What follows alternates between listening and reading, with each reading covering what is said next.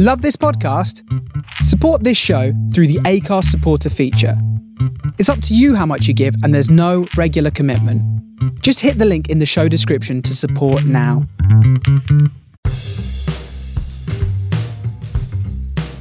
Three people, and you're going to have four weeks. Do something.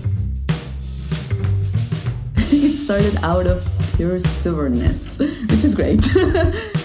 Without necessarily meaning to, I think we found this quite interesting niche.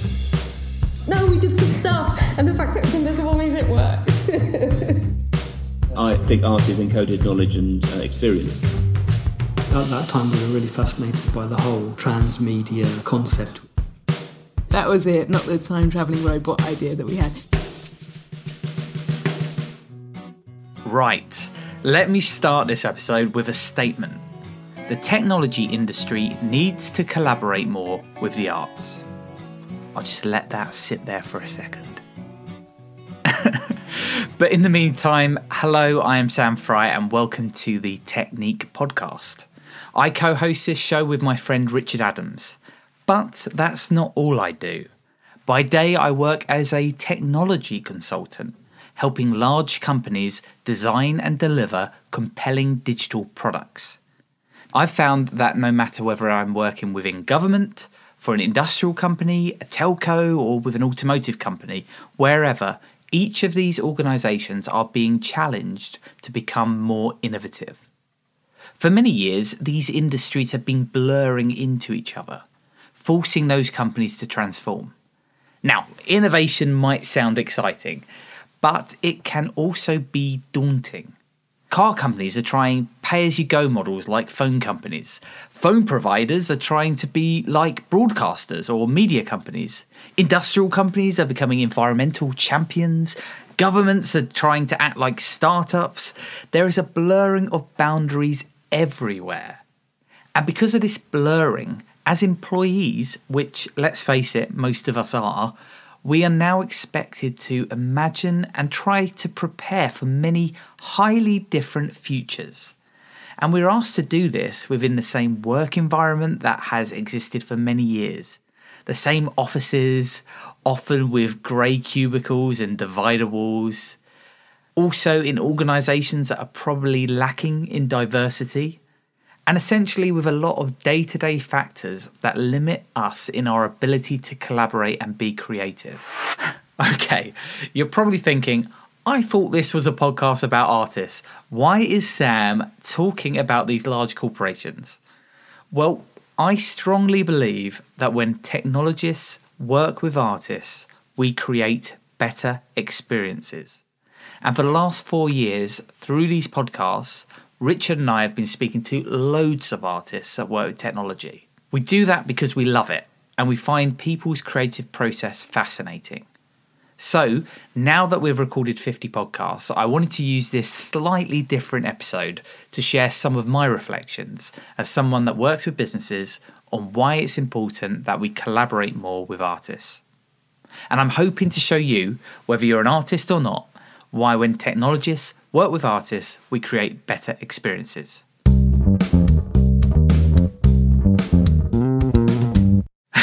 Okay, so first, let's imagine what would happen if a technology company embraced working with artists. Well, it's not unimaginable.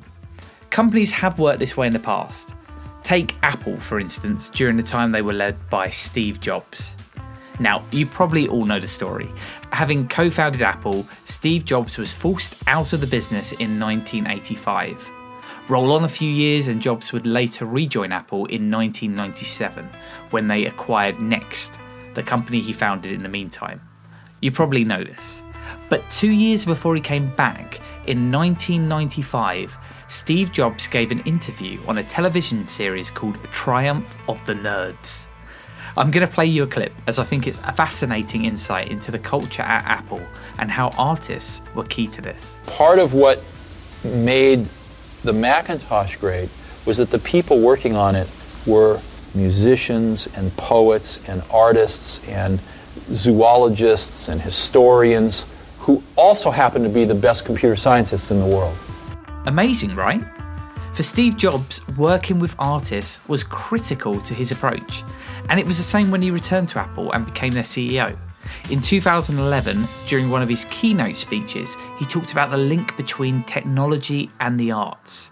Here is what he says. So, I've said this before, and I thought it was worth repeating. It's in Apple's D N A that technology alone is not enough. That it's technology married with liberal arts, married with the humanities, that yields us the result that makes our hearts sing. For Steve Jobs, pairing technologists and artists together was the way to create truly compelling products and experiences. This is it. Apple are often held up as creative pioneers in the tech industry, so I'm sharing these clips as they demonstrate one of the main things I've learned over the last four years of creating these podcasts. By speaking to artists who work with technology about their practice, I've been asking myself, what would it be like if technology companies worked with them more? If technology companies, artists, philosophers, writers, historians, and creatives of all kinds worked collaboratively, imagine the potential of what they could create. Maybe they would build the next Apple, or maybe they could begin to resolve some of society's much bigger challenges. Ha! But then I think about what I experience day to day in companies across different industries. Unlike what Steve Jobs describes as the coming together of people from diverse backgrounds, many of these organisations hire people into their technology, strategy or marketing teams from a certain type of background with specific qualifications. Now, of course, I understand that this is useful. They need to make sure that they have the people with the appropriate skills or knowledge for their job. I get that. However, one of the outcomes of this is it is very easy for those organisations to be constrained in their thinking, which leads to them designing very similar products to one another or using the same patterns. You know how it is. We all copy the industry standard or the best in class that we can see. We don't necessarily challenge ourselves to play and experiment enough. So now let's think about what it could look like if an artist or someone from a completely different background was involved in this process. Imagine the different perspectives that they would bring when designing a product. This is something that really struck me in one of our early episodes of Technique, when Richard spoke to a fantastic magician named Stuart Nolan. Stuart started talking about the relationship between magic and software design, which I thought was brilliant. Here he is mentioning a paper by Bruce Tog Tognazzini. Tog was one of the first interface designers for Apple. And he wrote a paper called Magic and Software Design.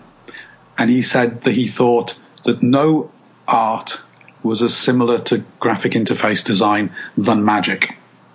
And he pointed out that when those first interfaces, those first visual interfaces were designed, they were referred to as the user illusion. And because we've forgotten that it's a trick, we keep breaking it in different ways. Whereas if you remember that what you're doing is a metaphor and you remember that it's a trick, you remember that it's an, an illusion, you can pay much more careful attention to some of the aspects that make an illusion powerful. This statement kind of blew my mind. Of course it is. A user interface, the computer screens or the phone screens we look at all day, it's all a trick. That's not a button on your screen, it's an illusion. And it's designed to trick you into thinking it works like a physical object. Now imagine how innovative and creative a product could be if you were creating it with magicians. Wow. Here's another reflection I've had while recording these podcasts. It's a trend that has become more and more prominent in the technology industry. It's the desire for certainty. Increasingly, companies are gathering more and more data and using artificial intelligence so they have more facts, more clarity, and fewer mistakes. Again, I'm not saying that facts, clarity, and fewer mistakes are necessarily a bad thing. Of course they're not. They're extremely useful in many ways and in certain industries are vital, potentially saving lives. But sometimes mistakes are where good ideas come from, and embracing mistakes and failures helps you be more creative. Let's picture what it would be like if we did embrace those mistakes. An artist that spoke to us about this is Mario Klingemann. Mario works with artificial intelligence to make art, and he described his process as trapping the accident. An accident, something that happens that you are not expecting, is very important to, to make creative progress, because our imagination is pretty much limited by what we know, so we can always just interpolate. And having something like throwing oil paint on a canvas, or having randomness in a computer program, or errors happening in that process, that is what show, gives you suddenly something, puts a new image or something in front of your face, where you then start recognizing, oh yes, this is actually w- where I want to go. For artists like Mario, mistakes are a catalyst for creativity. Could you imagine working in a company where you were deliberately trying to break the technology just so you could come up with ideas? Wouldn't that make it a much more playful and innovative place to work? That is one of my main takeaways from interviewing so many artists over the last few years. They've brought a different perspective to the technology that I simply wouldn't have come across otherwise. In the corporate world, we often focus on optimizing goals, optimizing the business, the commercials, or our internal processes. This can hold us back from asking other questions that will help us be more creative. Artists think about and bring agency to other topics. The wider societal challenges that technology can bring, the ethics of what we are doing, and our vision for society. So, if you are listening to this, here is my ask of you. Wherever you work, make sure you find ways to actively work with artists. It could be anything. Run an event, invite them to an event, commission them to create something or to be involved in your explorations. Whatever it is, find a way to bring them into the conversation. So, going forward, I'm planning to do this even more.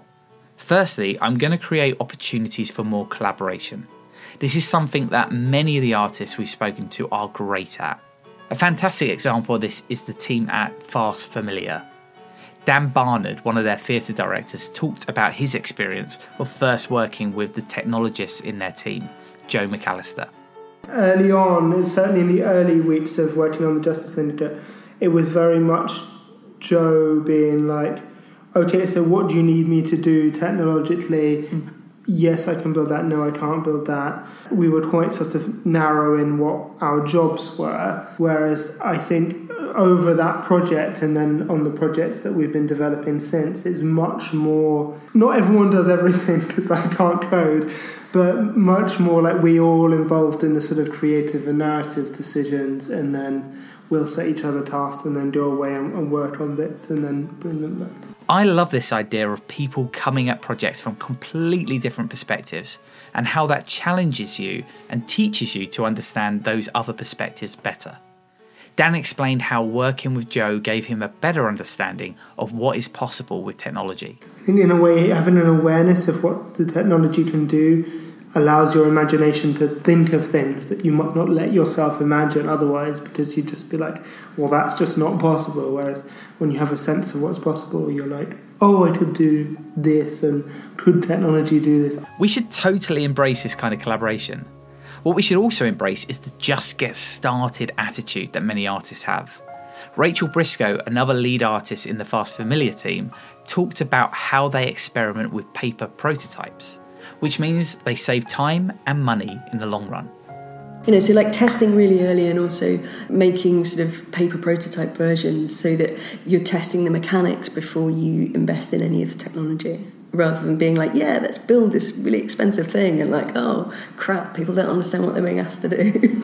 Ellen O'Hara, a brilliant creative business coach that works with artists, had a really similar mindset. Let's just do it. Let's just make a project where we can just start. And that's that's my personal approach. But more than this, Ellen made me appreciate how valuable the skills of artists could be to companies. Here she is talking about how, as an artist, you have to be comfortable with uncertainty. But a lot of artists, they wouldn't necessarily describe themselves as entrepreneurial, but if you break down the some of the qualities and the fact that, yes, there's research, but there's definitely a bias to action, and there's definitely really high levels of resilience, and I think there's definitely high degree of feeling really comfortable with ambiguity and uncertainty and all of these things that when we talk about creativity, what does that really mean? To me, it's all of that stuff. It's problem solving and it's about acting when we don't know what's going to happen next. It's great, right? Finally, I want to find ways to ensure people from all backgrounds are represented in the conversation. For me, technology has the opportunity to make the world a better place. But the only way you can truly design that better world is by including voices from all parts of society. I want to leave you with this, from the poet Victoria Bennett. We were talking about representation in poetry and gaming. Victoria explains how giving the underrepresented a platform to speak will allow others like them to come forward. There's a big upsurge of younger people buying poetry, reading poetry, and that came about through called the Instagram poets, putting poetry in a different platform, sharing it in a different way, talking about things that, that people went, yeah, that, I connect with that, that, that's my voice. And then suddenly there's a whole new group of poets and they're writing in different ways. Or, but again, you know, I'm going to bark on about being the old middle-aged woman in rural Cumbria because it's like there's an older voice that needs to be present and it needs to be in there in gaming and it needs to be there in storytelling in, in, on all platforms. Hopefully, if I've shown you anything in this episode, it's that the technology industry needs to collaborate more with the arts, as I genuinely believe that we will build better, more meaningful experiences. So together, let's start doing it.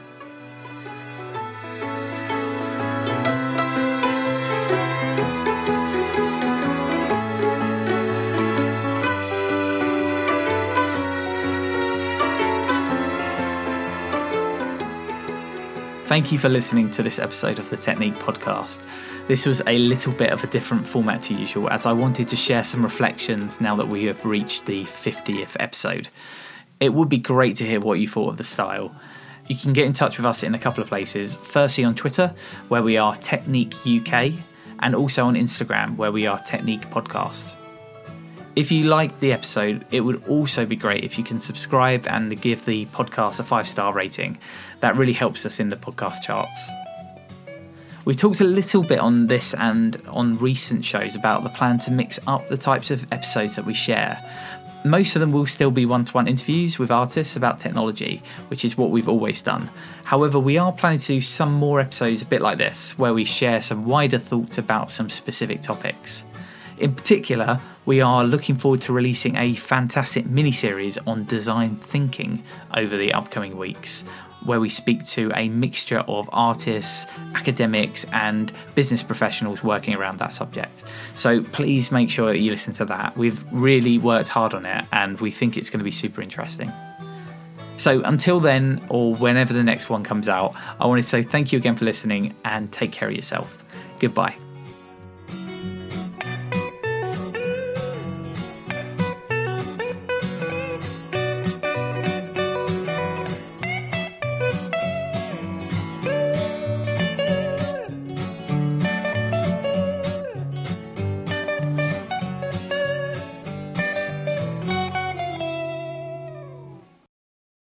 Design thinking has exploded into the workplace of the twenty-first century, putting humans at the heart of design.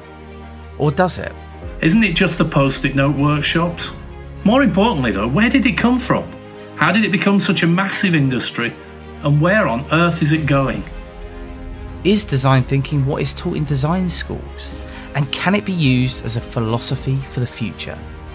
Find out more as we, Richard Adams and Sam Fry, explore these ideas with experts in the field on our first Technique mini-series about design thinking. Subscribe to this podcast so that you don't miss an episode.